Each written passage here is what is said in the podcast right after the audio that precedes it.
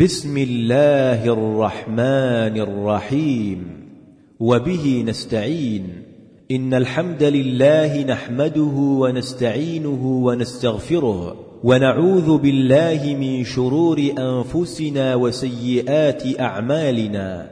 من يهده الله فلا مضل له ومن يضلل فلا هادي له. وأشهد أن لا إله إلا الله وحده لا شريك له وأشهد أن محمدا عبده ورسوله. يا أيها الذين آمنوا اتقوا الله حق تقاته ولا تموتن إلا وأنتم مسلمون. يا أيها الناس اتقوا ربكم الذي خلقكم من نفس واحدة وخلق منها زوجها وبث منهما رجالا كثيرا ونساء واتقوا الله الذي تساءلون به والأرحام إن الله كان عليكم رقيبا يا أيها الذين آمنوا اتقوا الله وقولوا قولا سديدا يصلح لكم أعمالكم ويغفر لكم ذنوبكم ومن يطع الله ورسوله فقد فاز فوزا عظيما. أما بعد فإن أصدق الحديث كتاب الله. وأحسن الهدي هدي محمد صلى الله عليه وسلم وشر الأمور محدثاتها وكل محدثة بدعة وكل بدعة ضلالة وكل ضلالة في النار. فهذا كتاب الكبائر للإمام المجدد محمد بن عبد الوهاب رحمه الله. ذكر فيه جملة كبيرة من الكبائر. معتمدا في ذلك على كلام الله سبحانه وتعالى وأحاديث رسول الله صلى الله عليه وسلم فهو يذكر عنوان الباب ثم يبدأ بقول الله سبحانه وتعالى ثم يذكر حديثا أو أكثر في الاستدلال على أن هذا الفعل كبيرة وربما يذكر بعض أقوال السلف في ذلك. وقد سلكت في تحقيق هذا الكتاب الخطوات التالية. واحد اعتمدت في التحقيق على النسخة المطبوعة التي قام بها فضيلة الشيخ إسماعيل الأنصاري وفضيلة الشيخ عبد الله بن عبد اللطيف آل الشيخ بمقابلتها على مخطوطاتها وقد اعتمد على ثلاث نسخ فجزاهما الله خيرا. اثنان عزوت الآيات إلى مواضعها من السور بذكر اسم السورة ورقم الآية. ثلاثة خرجت الأحاديث التي وردت في الكتاب تخريجا موسعا. ثم رأيت أن أقتصر في الأحاديث التي خرجها الإمام البخاري أو مسلم بالاقتصار عليهما. أما إن كان الحديث في غير الصحيحين فأتوسع في التخريج. أربعة ذكرت درجة كل حديث من الصحة والضعف والحسن. إن كان الحديث خارج الصحيحين فإن كان في الصحيحين أو أحدهما لا أذكر الحكم عليه لأن وجود الحديث في أحدهما هو حكم بصحته. خمسها شرحت معظم الأحاديث التي وردت في الكتاب معتمدا في ذلك على كتب الأئمة السابقين. والعلماء المعروفين فكل تعليق أو شرح للأحاديث هو من أقوال الأئمة ولا يوجد لي عمل في ذلك إلا النقل فقط. وكثيرا لم أعزو القول إلى قائله طلبا للاختصار. ستة رقمت الأحاديث ترقيما تسلسليا. سبعة رقمت الأبواب ترقيما تسلسليا. ثمانية كتبت ترجمة مختصرة للإمام محمد بن عبد الوهاب رحمه الله وأسأل الله العلي القدير أن يكون عملي خالصا لوجهه الكريم وأن يتقبل مني هذا العمل ويجعله في ميزان عملي يوم لا ينفع مال ولا بنون إلا من أتى الله بقلب سليم. وآخر دعوانا أن الحمد لله رب العالمين وصلى الله على سيدنا محمد وعلى آله وصحبه أجمعين.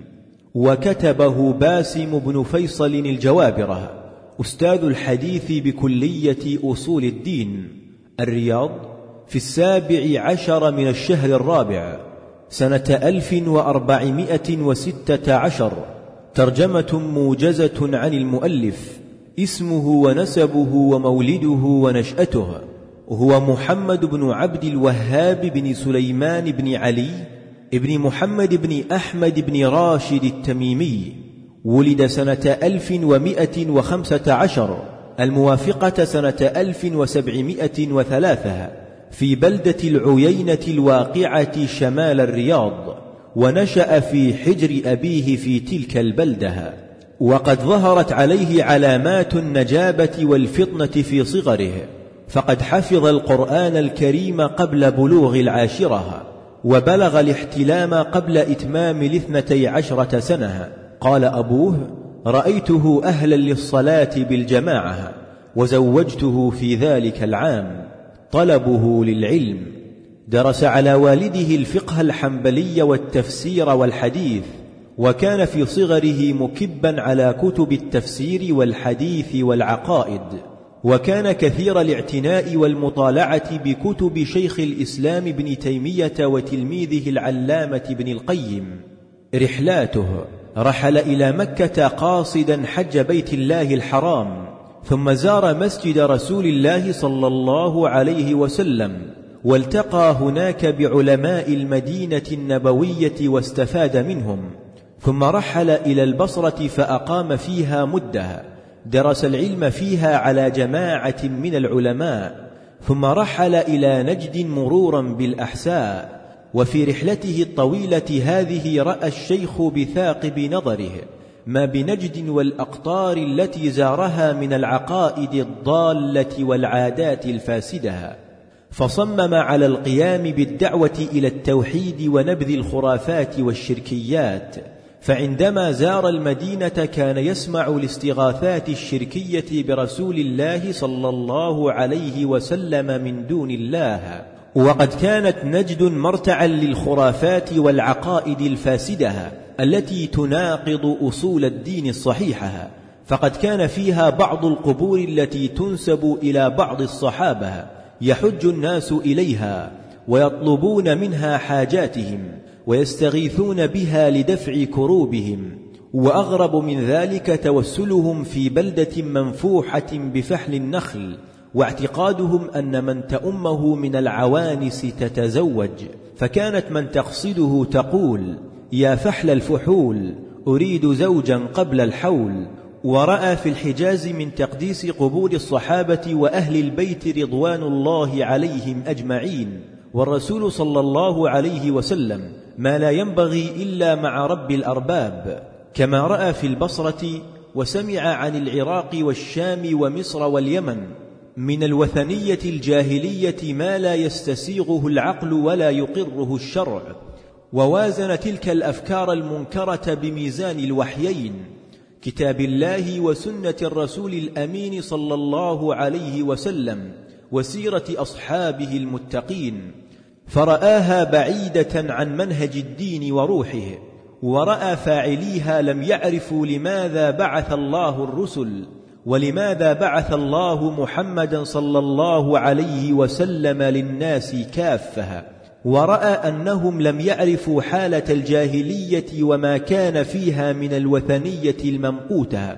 رآهم غيروا وبدلوا أصول الدين وفروعه إلا القليل.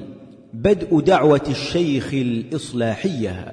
بعد أن ثبت وتحقق لديه حالتهم السيئة في دينهم ودنياهم.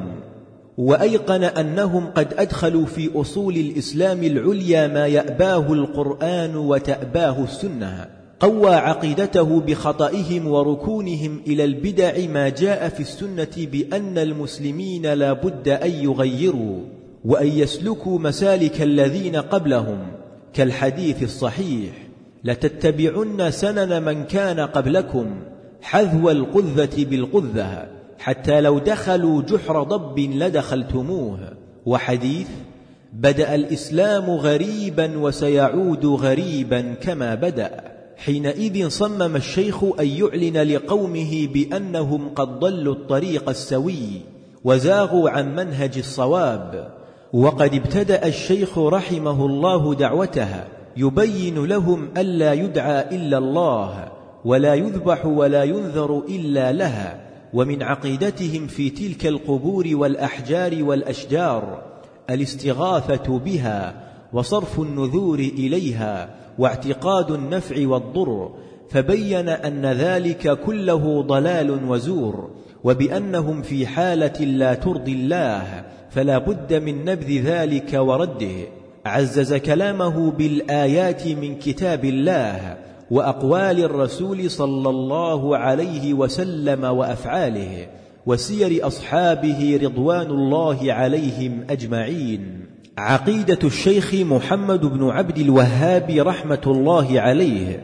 عقيدة الشيخ هي كعقيدة السلف الصالح وهي ما كان عليه رسول الله صلى الله عليه وسلم وأصحابه والتابعون والأئمة المهتدون. كأبي حنيفة ومالك والشافعي وأحمد وسفيان الثوري وسفيان بن عيينة وابن المبارك والبخاري ومسلم وأبي داود وسائر أهل السنن وأمثالهم ممن تبعهم من أهل الفقه والأثر كالأشعري وابن خزيمة وتقي الدين ابن تيمية وابن القيم والذهبي وغيرهم رحمهم الله تعالى أجمعين نقول من رسائله وعقائده فمن تلك الرسائل ما كتبه لأهل القصيم. قال رحمه الله بعد البسملة أشهد الله ومن حضرني من الملائكة وأشهدكم أني أعتقد ما يعتقده أهل السنة والجماعة من الإيمان بالله وملائكته وكتبه ورسله والبعث بعد الموت. والإيمان بالقدر خيره وشره ومن الإيمان بالله الإيمان بما وصف به نفسه في كتابه وعلى لسان رسوله صلى الله عليه وسلم من غير تحريف ولا تعطيل بل أعتقد أن الله ليس كمثله شيء وهو السميع البصير فلا أنفي عنه ما وصف به نفسه. ولا أحرف الكلم عن مواضعه ولا ألحد في أسمائه وآياته ولا أكيف ولا أمثل صفاته بصفات خلقه لأنه تعالى لا سمي له ولا كيف ولا ند لها ولا يقاس بخلقه فإنه سبحانه وتعالى أعلم بنفسه وبغيره وأصدق قيلا وأحسن حديثا. منزه نفسه عما وصفه به المخالفون من أهل التكييف والتمثيل وعما نفاه عنه النافون من أهل التحريف والتعطيل. فقال تعالى سبحان ربك رب العزة عما يصفون وسلام على المرسلين وسلام على المرسلين والحمد لله رب العالمين.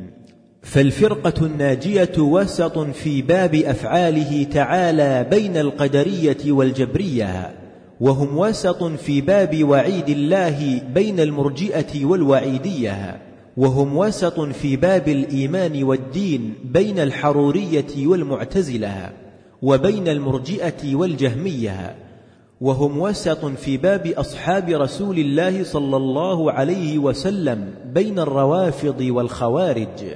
وأعتقد أن القرآن كلام الله منزل غير مخلوق منه بدأ وإليه يعود وأنه تكلم به حقيقة وأنزله على عبده ورسوله وأمينه على وحيه وسفيره بينه وبين عبده نبينا محمد صلى الله عليه وسلم. وأؤمن بأن الله فعال لما يريد.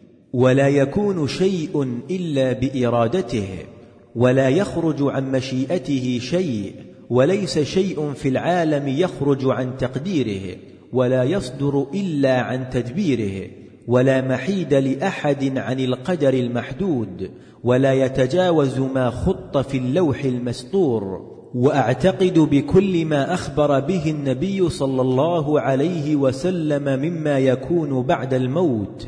وأؤمن بفتنة القبر ونعيمه وبإعادة الأرواح إلى الأجساد فيقوم الناس لرب العالمين حفاة عراة غرلا تدنو منهم الشمس وتنصب الموازين وتوزن بها أعمال العباد فمن ثقلت موازينه فأولئك هم المفلحون. ومن خفت موازينه فأولئك الذين خسروا أنفسهم في جهنم خالدون. وتنشر الدواوين فآخذ كتابه بيمينه وآخذ كتابه بشماله. ولا ينكر شفاعة النبي إلا أهل البدع والضلال ولكنها لا تكون إلا بعد الإذن والرضا كما قال تعالى ولا يشفعون إلا لمن ارتضى. وقال من ذا الذي يشفع عنده إلا بإذنه؟ وقال تعالى وكم من ملك في السماوات لا تغني شفاعتهم شيئا إلا من بعد أن يأذن الله لمن يشاء ويرضى وهو سبحانه لا يرضى إلا التوحيد. ولا يأذن إلا لأهله. وأما المشركون فليس لهم في الشفاعة نصيب. كما قال تعالى فما تنفعهم شفاعة الشافعين وأؤمن بأن الجنة والنار مخلوقتان وأنهما اليوم موجودتان وأنهما لا تفنيان وأن المؤمنين يرون ربهم بأبصارهم يوم القيامة. كما يرون القمر ليلة البدر وأؤمن بأن نبينا محمدا صلى الله عليه وسلم خاتم النبيين والمرسلين ولا يصح إيمان عبد حتى يؤمن برسالته ويشهد بنبوته. وأفضل أمته أبو بكر الصديق ثم عمر الفاروق ثم عثمان ذو النورين ثم علي المرتضى ثم بقية العشرة.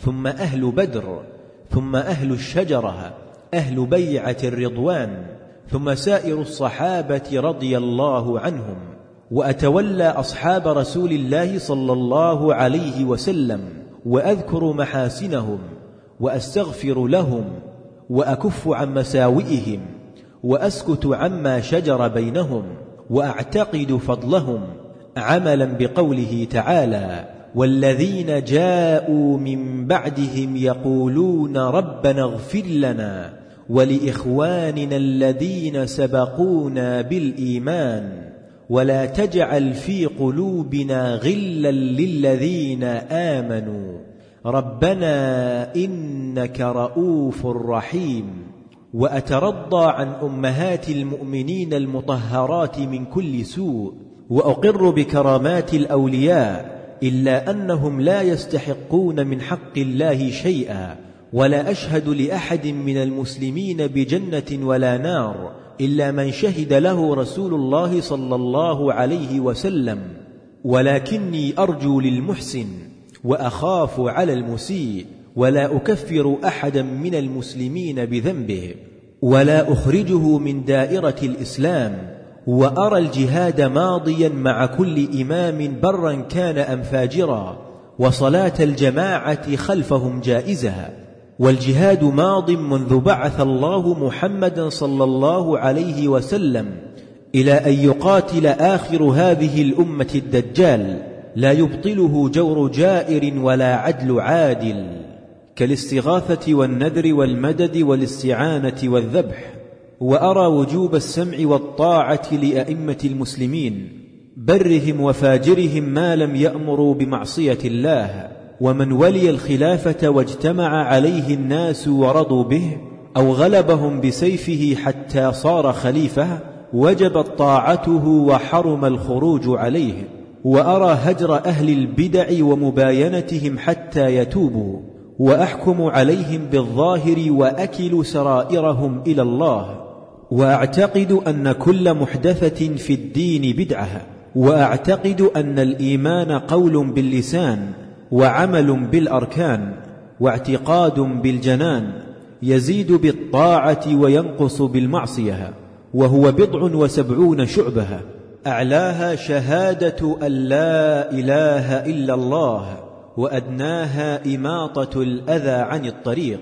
وأرى وجوب الأمر بالمعروف والنهي عن المنكر على ما توحيه الشريعة المحمدية الطاهرة فهذه عقيدة وجيزة حررتها وأنا مشتغل البال لتطلعوا على ما عندي والله على ما نقول وكيل. قلت فهذه عقيدة الإمام محمد بن عبد الوهاب رحمه الله في هذه الرسالة. نقلتها بكاملها لأنها عقيدة أهل السنة والجماعة دون نقص أو زيادة وفيها من الفوائد العظيمة الشيء الكثير ويجب على كل مسلم أن يعتقد هذه العقيدة ومن لم يعتقد هذا المعتقد الصحيح السليم فهو ليس من أهل السنة والجماعة بل نخشى عليه من الضلال والزيغ. الأسباب والدوافع التي أدت إلى عداء ومناهضة دعوة الإمام محمد بن عبد الوهاب السلفية الإصلاحية. لعل من أبرز الأسباب التي أدت إلى تشنيع الخصوم على الشيخ محمد بن عبد الوهاب أثناء ظهور الدعوة السلفية. تاليفا وواقعا هو ما كان عليه أولئك الخصوم وكثير من المنتسبين إلى الإسلام. من الضلال والغي والبعد عن الصراط المستقيم. ولقد وصل حال كثير من المسلمين قبيل ظهور دعوة الشيخ الإمام إلى أحط الدركات في الضلال وفساد الاعتقاد حيث عم الجهل وطغى فعبد غالب المسلمين ربهم بلا علم ولا هدى ولا كتاب منير فظهرت البدع والشركيات بمختلف أنواعها. وصارت هذه الأمور الشركية والمحدثات البدعية من العوائد والمألوفات التي هرم عليها الكبير وشب عليها الصغير فانعكست الموازين وانقلبت الحقائق وأصبح الحق باطلا والباطل حقا. وهناك سبب ثان لهذا التحامل والمعاداة للدعوة السلفية.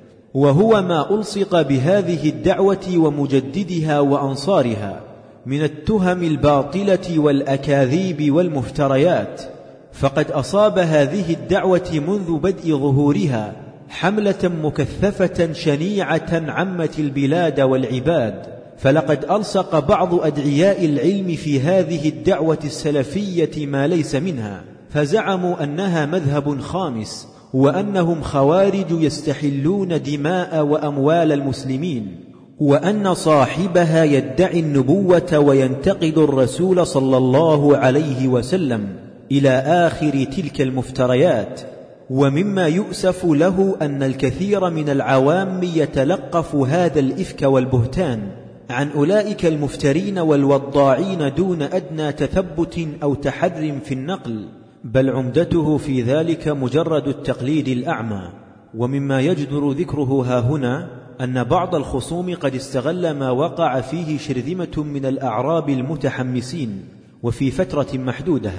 ممن تابع هذه الدعوة من التشدد والجفاء فحكموا بغيا وعدوانا على جميع أتباع هذه الدعوة وعلى مر الأزمان بهذا الحكم الجائر. فرموهم أيضا بالتشدد والجفاء وسبب ثالث أدى إلى عداء الدعوة السلفية وهو النزعات السياسية والحروب التي قامت بين أتباع هذه الدعوة وبين الأتراك من جهة وبين أتباع هذه الدعوة وأمراء الحجاز من جهة أخرى. يقول الشيخ محمد رشيد رضا رحمه الله إن سبب قذف الوهابية بالابتداع والكفر سياسي محض كان لتنفير المسلمين منهم لاستيلائهم على الحجاز. وخوف الترك من أن يقيموا دولة عربية ولذلك كان الناس يهيجون عليهم تبعا لسخط الدولة ويسكتون عنهم إذا سكنت ريح السياسة. ويوضح الشيخ محمد رشيد رضا آثار العداء السياسي بين بعض كبار أهل مكة وساستها وأنصار هذه الدعوة. فكان مما أشار إليه أن هؤلاء قد أصدروا عدة منشورات في جريدة القبلة. سنة 1336 للهجرة وسنة 1337 للهجرة. تضمنت رمي الوهابيين بالكفر وقذفهم بتكفير أهل السنة والطعن بالرسول وغير ذلك من الأكاذيب والافتراءات. وكان بعض أهل دمشق وبيروت يتقربون إلى هؤلاء الكبار وهم من العلمانيين والقوميين. بطبع الرسائل في تكفيرهم ورميهم بالأكاذيب ثم سرى ذلك إلى مصر وظهر له أثر في بعض وظهر له أثر في بعض الجرائد. وهناك سبب رابع أدى إلى تراكم المؤلفات المعادية للدعوة السلفية وهو دفاع هؤلاء الخصوم وبالأخص الصوفية والرافضة عن معتقداتهم الفاسدة وآرائهم الباطلة. فإنه لما غلب على حال كثير من المسلمين ظهور الشركيات وانتشار البدع واستفحال الخرافات والغلو في الأموات والاستغاثة بهم وظهور تشييد المشاهد وإقامة المزارات على القبور وزخرفتها وتزيينها وصرف الأموال الطائلة عليها قامت ضد ذلك كله دعوة الشيخ رحمه الله. ولقد وجد هؤلاء المتصوفة في هذا الواقع مرتعا خصبا لبث سمومهم العقدية فلما بدت أنوار هذه الدعوة تكشف غياهب الظلام وتزيل أدران الشرك ونجاسته وتدعو الناس إلى تحقيق التوحيد بصفائه ونقائه. أدرك الخصوم أن ظهور هذه الدعوة السلفية نذير بزوال عقائدهم الباطلة. فحشد أولئك الخصوم قواهم وانبروا في التشنيع بهذه الدعوة وأنصارها وهم أثناء تشنيعهم يذكرون معتقدهم الصوفية أو الرافضية وغيرهما ويزينون للناس ويزعمون أنه الحق. فنجد هؤلاء الصوفية أثناء ردهم على الدعوة السلفية يتبجحون بصوفيتهم ويفتخرون بانتسابهم إلى الطرق الصوفية. ويدافعون عن التصوف وأدعيائه والرافضة أثناء مناهضتهم للدعوة السلفية يدافعون بكل ما عرف عنهم من كذب وقلب للحقائق عن معتقدهم ونوضح ذلك بما حدث منهم لما كتب علماء المدينة النبوية سنة 1344 للهجرة الفتوى. حول تحريم البناء على القبور واتخاذها مساجد وأجابوا بالحق الذي تعضده الأدلة فلما ظهرت هذه الفتوى وتم العمل بموجبها وأزيلت القباب والأبنية على القبور عندئذ قام علماء الرافضة وضجوا وسودوا الصحائف والأوراق في الطعن على هذه الفتوى. والنعي للمسلمين على زوال تلك القباب والمزارات. هذه بعض الأسباب الظاهرة لشدة عداوة الخصوم للدعوة السلفية. أيام الشيخ محمد بن عبد الوهاب وبعد موته رحمه الله. وكثرة المؤلفات المناوئة لهذه الدعوة الصادقة الحقة تسمية الدعوة السلفية. تسمية الدعوة بالوهابية. أما بالنسبة إلى كلمة الوهابية فإن الكثير من الخصوم أطلقوا هذا اللقب على أتباع الدعوة السلفية ويريدون بذلك توهيم الناس أن الوهابية مذهب جديد أو مستقل عن سائر المذاهب الإسلامية. لذا فإن الأصل التحاشي من هذا اللقب واجتناب ذكره ومن معاملة الله لهم أي خصوم الدعوة بنقيض قصدهم أنهم قصدوا بلقب الوهابية ذمهم. وأنهم مبتدعة ولا يحبون الرسول صلى الله عليه وسلم كما زعموا فلقد صار هذا اللقب الآن بحمد الله علما على كل من يدعو إلى الكتاب والسنة وإلى الأخذ بالدليل وإلى الأمر بالمعروف والنهي عن المنكر ومحاربة البدع والخرافات والتمسك بمنهج السلف الصالح رضي الله عنهم. مفتريات ألصقت بدعوة الشيخ مع الدحض لها ولقد ألصقت بدعوة الشيخ محمد بن عبد الوهاب رحمة الله عليه مفتريات كثيرة وصدقها كثير من الناس حتى شوهت هذه الدعوة المباركة فأصبح معنى الوهابي عند الناس الجهلة أنه يكره رسول الله صلى الله عليه وسلم وأنه مذهب خامس وأنه ينكر كرامات الأولياء وأنه يكفر المسلمين ويستبيح دماءهم وغير ذلك من المفتريات وسأوردها هنا عددا منها مع الرد عليه. الفرية الأولى الافتراء على الشيخ بأنه ينتقص الرسول صلى الله عليه وسلم أو يكرهه أو لا يحب الصلاة عليه. قلت إن الكتب التي بين أيدينا من مؤلفات هذا العالم تثبت أن هذا افتراء مبين على الشيخ بل هو من أكثر الناس في عصره تعظيما وحبا وإجلالا لرسول الله صلى الله عليه وسلم. يقول الشيخ في أحد كتبه التي أرسلها إلى عبد الرحمن السويدي أحد علماء العراق مجيبا عن هذه الافتراءات. يا عجبا كيف يدخل هذا عقل عاقل؟ هل يقول هذا مسلم أو كافر أو عارف أو مجنون؟ ومما كتبه ابن الشيخ عبد الله ذاكرا هذه المفتريات ثم معقبا عليها. ومن شاهد حالنا وحضر مجالسنا وتحقق معنا علم قطعا أن جميع ذلك وضعه وافتراه علينا أعداء الدين وإخوان الشياطين.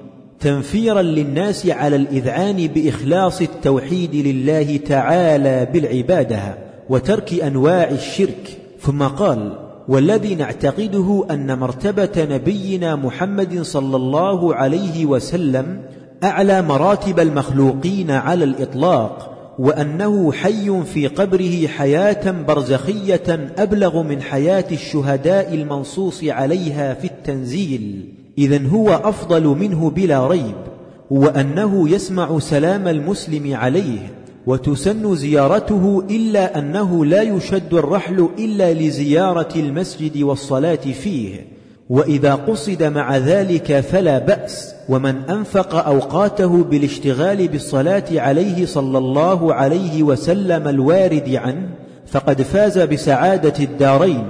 قلت هذه عقيدة الشيخ وأتباعه في سيدنا محمد صلى الله عليه وسلم سيد ولد آدم.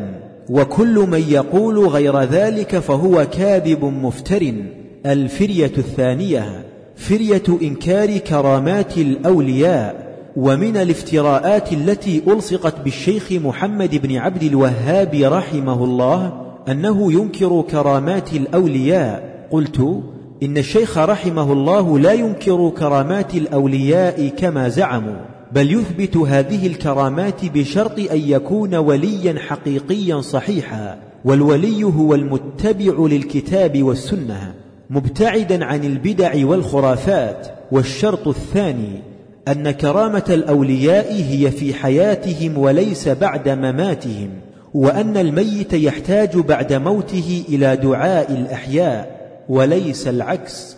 وهذه العقيدة في الأولياء هي عقيدة أهل السنة والجماعة ولم يخالفهم الشيخ في ذلك.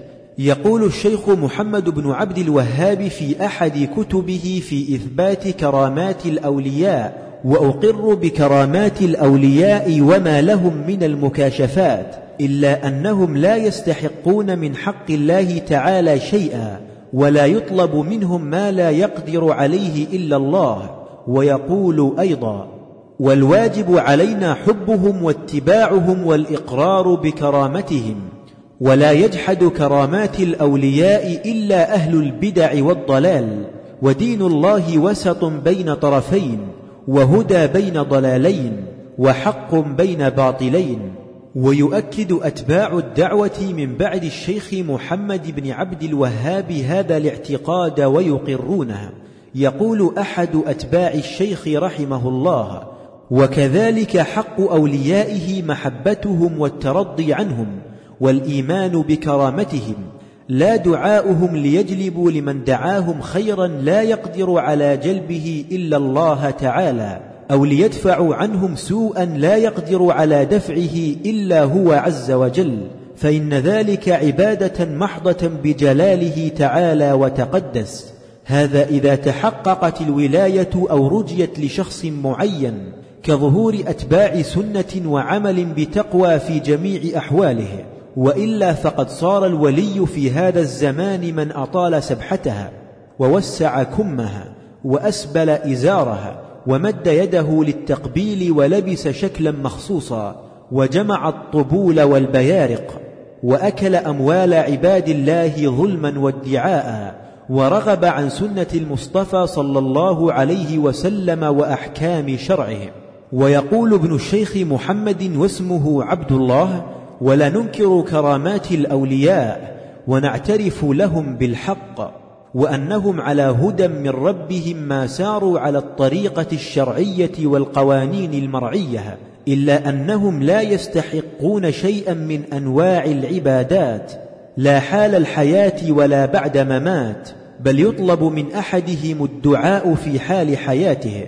بل ومن كل مسلم هذه نصوص من كلام الشيخ وأتباعه تثبت أن الشيخ يقر بكرامات الأولياء ولا ينكرها ولكنه رحمه الله ينكر الاستغاثة بهم وطلب الحاجة منهم وصرف العبادة لهم من دون الله سبحانه وتعالى وهذه هي عقيدة أهل السنة والجماعة ولم يخالفهم الشيخ في ذلك.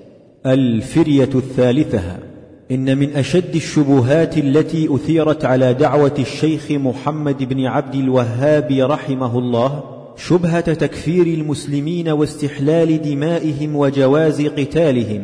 لقد بلغت هذه الفرية الخاطئة الشيخ الإمام محمد بن عبد الوهاب رحمه الله فتعددت ردوده وأجوبته عليها لأن فرية تكفير المسلمين واستباحة دمائهم قد شاعت وذاعت في غالب بلاد المسلمين وانتشرت انتشار النار في الهشيم فقد حرص الشيخ رحمه الله على تأكيد هذه الردود وإعلان براءته مما ألحق به فأرسل هذه الردود إلى مختلف البلاد فقال في إحدى رسائله وأما ما ذكره الأعداء من أني أكفر بالظن وبالموالاة أو أكفر الجاهل الذي لم تقم عليه الحجة فهذا بهتان عظيم يريدون تنفير الناس عن دين الله ورسوله.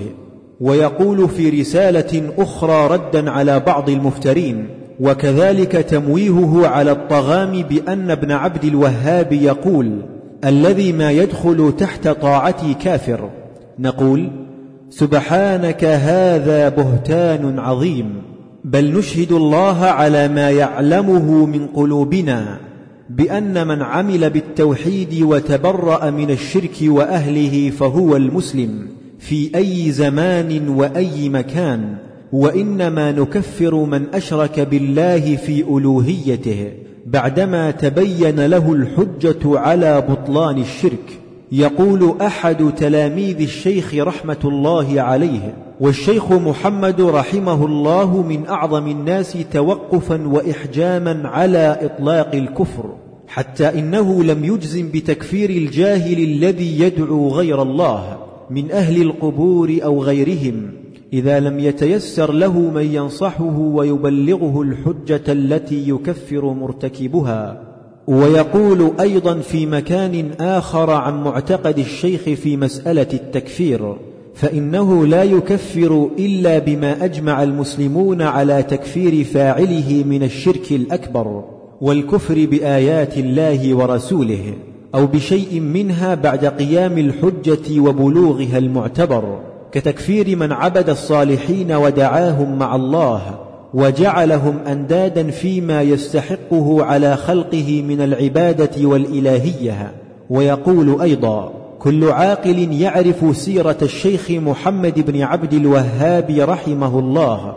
يعلم أنه من أعظم الناس إجلالا للعلم والعلماء ومن أشد الناس نهيا عن تكفيرهم وتنقيصهم وأذيتهم.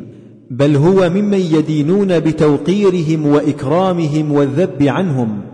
والأمر بسلوك سبيلهم والشيخ رحمه الله لم يكفر إلا من كفره الله ورسوله وأجمعت الأمة على كفره كمن اتخذ الآلهة والأنداد لرب العالمين.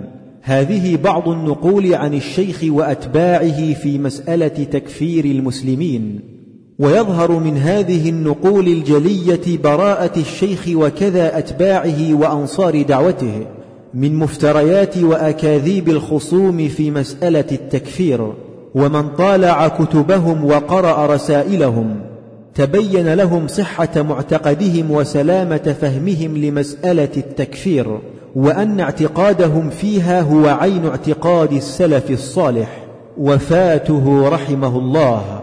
وبعد حياة مليئة بالعلم والجهاد والدعوة إلى الله سبحانه. توفي الشيخ رحمه الله في بلدة الدرعية سنة ألف ومئتين وستة للهجرة. نسأل الله له الرحمة والرضوان وأن يجمعنا وإياه في غرف الجنان برحمة ربنا العظيم المنان. أخذت هذه المقدمة باختصار من كتاب الشيخ محمد بن عبد الوهاب عقيدته السلفية. ودعوته الإصلاحية وثناء العلماء عليه بقلم الشيخ أحمد بن حجر آل أبو طامي وكتاب دعاوى المناوئين لدعوة الشيخ محمد بن عبد الوهاب عرض ونقد للشيخ عبد العزيز آل عبد اللطيف فجزاهما الله خير الجزاء. كتاب الكبائر المتن باب أكبر الكبائر. بسم الله الرحمن الرحيم. وبه نستعين. كتاب الكبائر وقول الله تعالى إن تجتنبوا كبائر ما تنهون عنه نكفر عنكم سيئاتكم. سورة النساء الآية الحادية والثلاثون. وقوله تعالى الذين يجتنبون كبائر الإثم والفواحش إلا اللمم. سورة النجم الآية الثانية والثلاثون.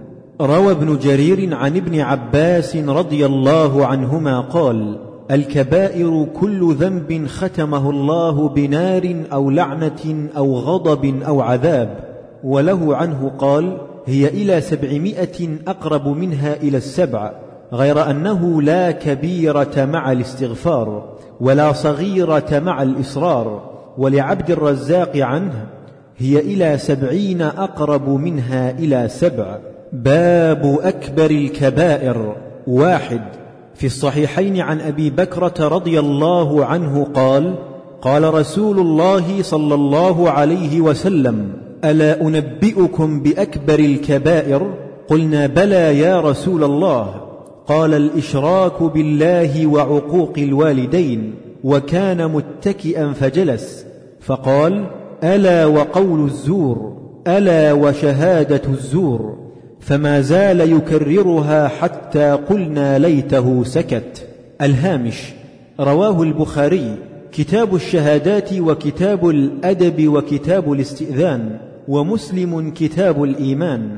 الشرك هو جعل شريك لله سبحانه وتعالى في ربوبيته وإلهيته والغالب الإشراك في الألوهية بأن يدعو مع الله غيرها أو يصرف له شيئا من أنواع العبادة كالذبح لغير الله أو الندر أو الخوف أو الدعاء والشرك نوعان.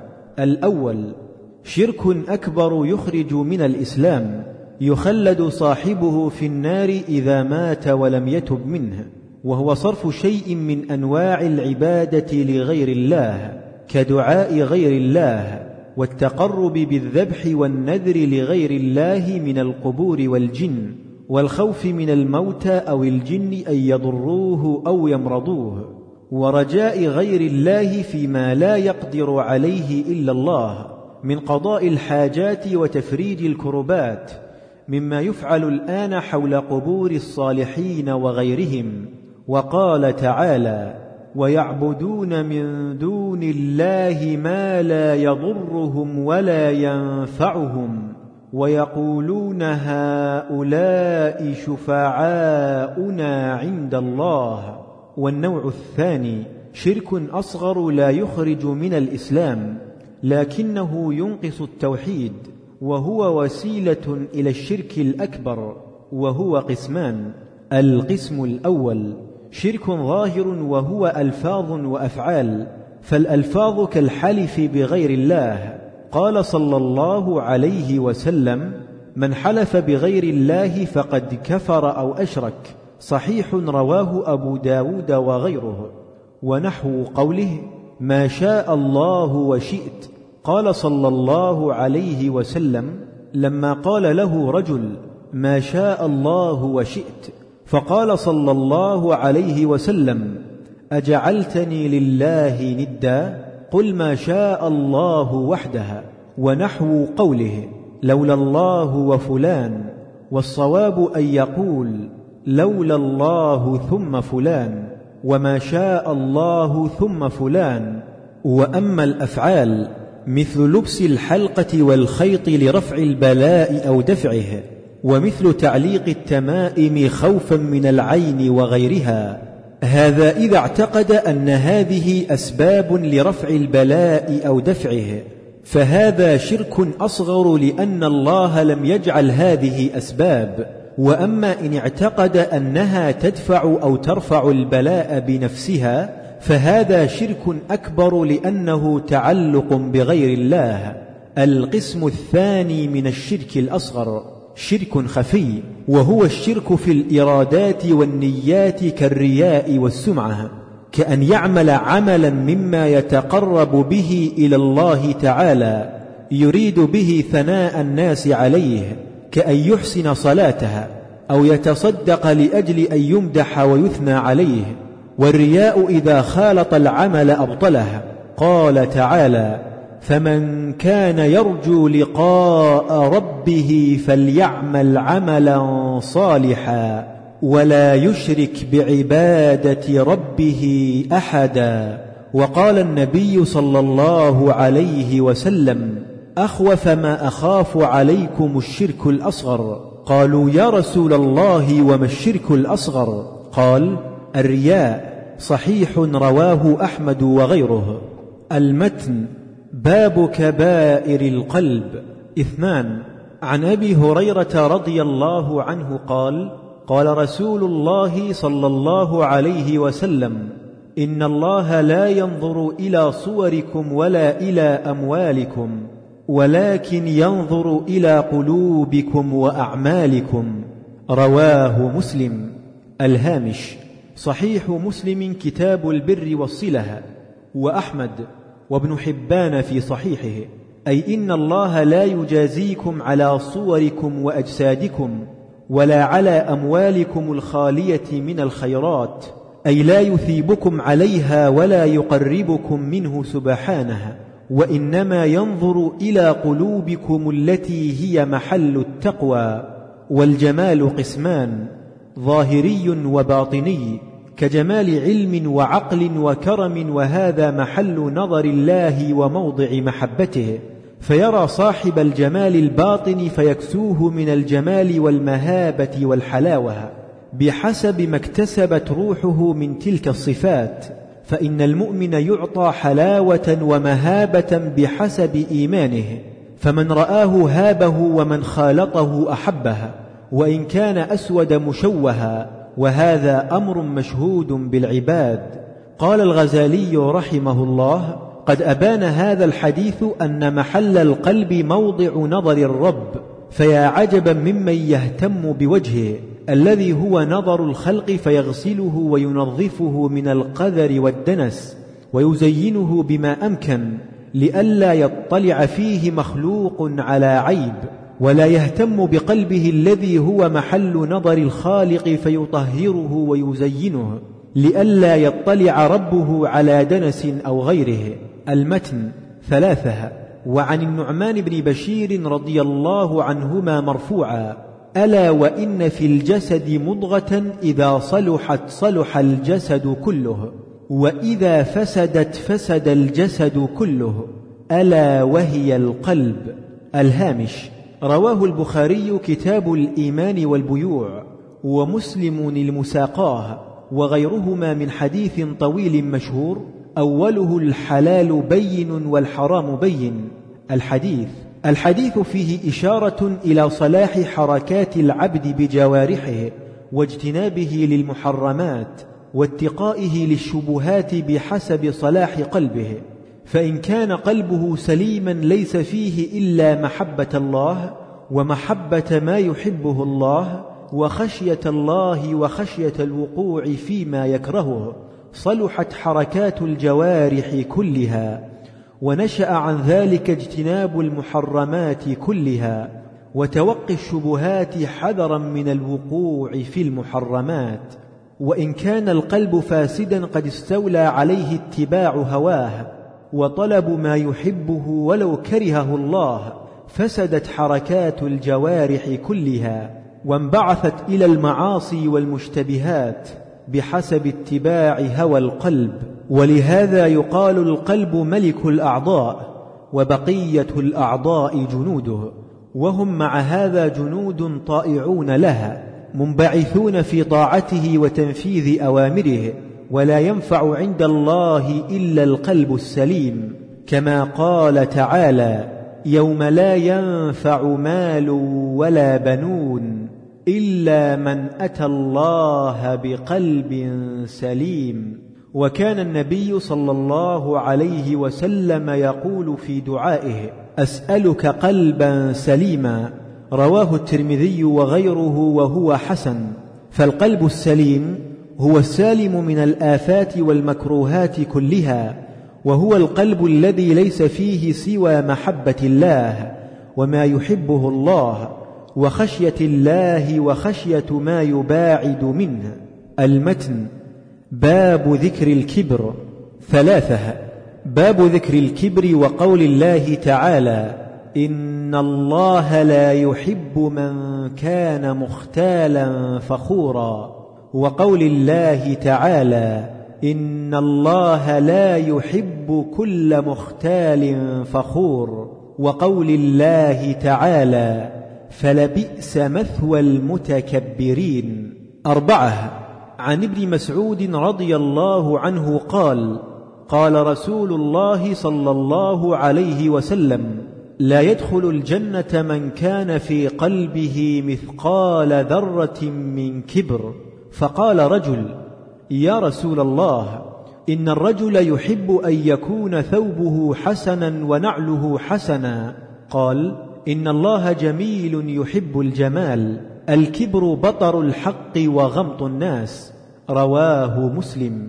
الهامش رواه مسلم كتاب الإيمان الكبر بكسر الكاف وهي الحالة التي يختص بها الإنسان من إعجابه بنفسه. وذلك أن يرى نفسه أكبر من غيره وأعظم ذلك أن يتكبر على ربه بأن يمتنع من قبول الحق والإذعان له بالتوحيد والطاعة. والتكبر يأتي على وجهين أحدهما أن تكون الأفعال الحسنة زائدة على محاسن الغير ومن ثم وصف سبحانه نفسه بالمتكبر. والثاني أن يكون متكلفا لذلك متشبعا بما ليس فيه وهو وصف عامة الناس نحو قوله سبحانه كذلك يطبع الله على كل قلب متكبر جبار أما معنى قوله الكبر بطر الحق هو أن يجعل ما جعله الله حقا من توحيده وعبادته باطلا. وقيل هو أن يتجبر عند الحق فلا يراه حقا وقيل هو أن يتكبر عن الحق فلا يقبله. أما غمط الناس الغمط الازدراء والاحتقار. واعلم أن الكبر من المهلكات ولا يخلو أحد من خلق عن شيء منه. وإزالته فرض عين لا تزول بمجرد التمني بل بالمعالجة قال الغزالي. ومن المعالجات لمرض الكبر أن يعرف نفسها ويعرف ربه تعالى ويكفيه ذلك في إزالة الكبر فإنه مهما عرف نفسه حق المعرفة علم أنه أذل من كل ذليل وأقل من كل قليل وأنه لا يليق به إلا التواضع والذلة والمهابة. وإذا عرف ربه علم أنه لا تليق العظمة والكبرياء إلا بالله. وأما معرفة نفسه فنذكر من ذلك ما ينفع في إثارة التواضع والمذلة ويكفيه أن يعرف معنى آية واحدة في كتاب الله. قوله تعالى قتل الإنسان ما أكفره من أي شيء خلقها من نطفة خلقه فقدرها ثم السبيل يسرها ثم أماته فأقبرها ثم إذا شاء أنشرها. فقد أشارت الآية إلى أول خلق الإنسان وإلى آخره وإلى وسطه. فلينظر الإنسان إلى ذلك ليفهم معنى هذه الآية. أما أوله فهو لم يكن شيئا مذكورا وقد كان في حيز العدم ثم خلقه من أرذل الأشياء ثم من أقذرها إذ قد خلقه من تراب ثم من نطفة ثم من علقها ثم من مضغة إلى آخره ثم أسمعه بعدما كان أصم وبصره بعدما كان فاقدا للبصر. قواه بعد ضعف وعلمه بعد الجهل وأغناه بعد الفقر وأشبعه بعد الجوع وكساه بعد العري وهداه بعد الضلال. فانظر كيف دبره وصوره وأما آخره ومورده فهو الموت فيسلب منه روحه وسمعه وبصره وعلمه وقدرته وحركته.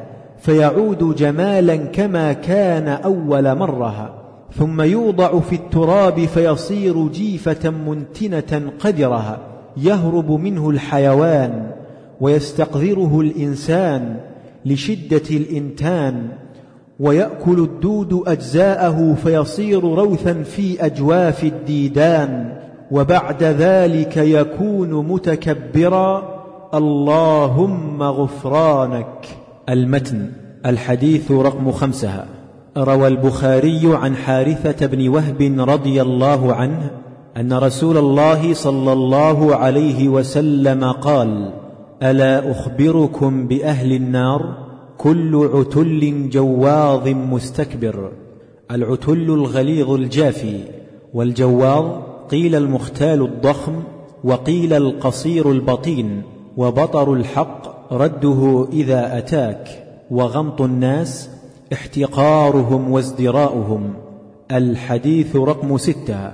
ولأحمد وصححه ابن حبان من حديث أبي سعيد رضي الله عنه رفعها من تواضع لله درجة رفعه الله بها درجها حتى يجعله في أعلى عليين. ومن تكبر على الله درجة وضعه الله بها درجها حتى يجعله في أسفل سافلين. الحديث رقم سبعة. وللطبراني عن ابن عمر رضي الله عنهما رفعه إياكم والكبر فإن الكبر يكون في الرجل وإن عليه العباءة. رواته ثقات. خمسها الهامش. الحديث الخامس. رواه البخاري كتاب التفسير والأدب ومسلم كتاب صفة الجنة العتل شديد الخصومة وقيل الجافي عن الموعظة وقيل الفظ الشديد من كل شيء وقيل الفاحش الآثم الجواظ الكثير اللحم المختال في مشيه وقيل الأكول وقيل الفاجر الحديث السادس رواه أحمد. وابن ماجه في كتاب الزهد وابن حبان كلهم من طريق عمر بن الحارث أن دراجا حدثه عن أبي الهيثم عن أبي سعد. قال البوصيري في الزوائد هذا إسناد ضعيف. دراج بن سمعان أبو السمح وإن وثقه ابن معين وأخرج له ابن حبان في صحيحه فقد قال أبو داود وغيره حديثه مستقيم إلا ما كان عن أبي الهيثم. قال ابن عدي عامة أحاديث دراج مما لا يتابع عليه انتهى كلامه. قال الحافظ عنه صدوق في حديثه عن أبي الهيثم ضعف. الحديث السابع رواه الطبراني في الأوسط كما في مجمع البحرين. قال الهيثمي في مجمع الزوائد رجاله ثقات. قلت في إسناده سويد بن عبد العزيز ضعيف. وأن عليه العباءة أي من شدة الحاجة وضنك المعيشة وقلة الشيء ولا يمنعه رثاثة حاله عن النظر في عاقبته وحاله أن يتكبر. المتن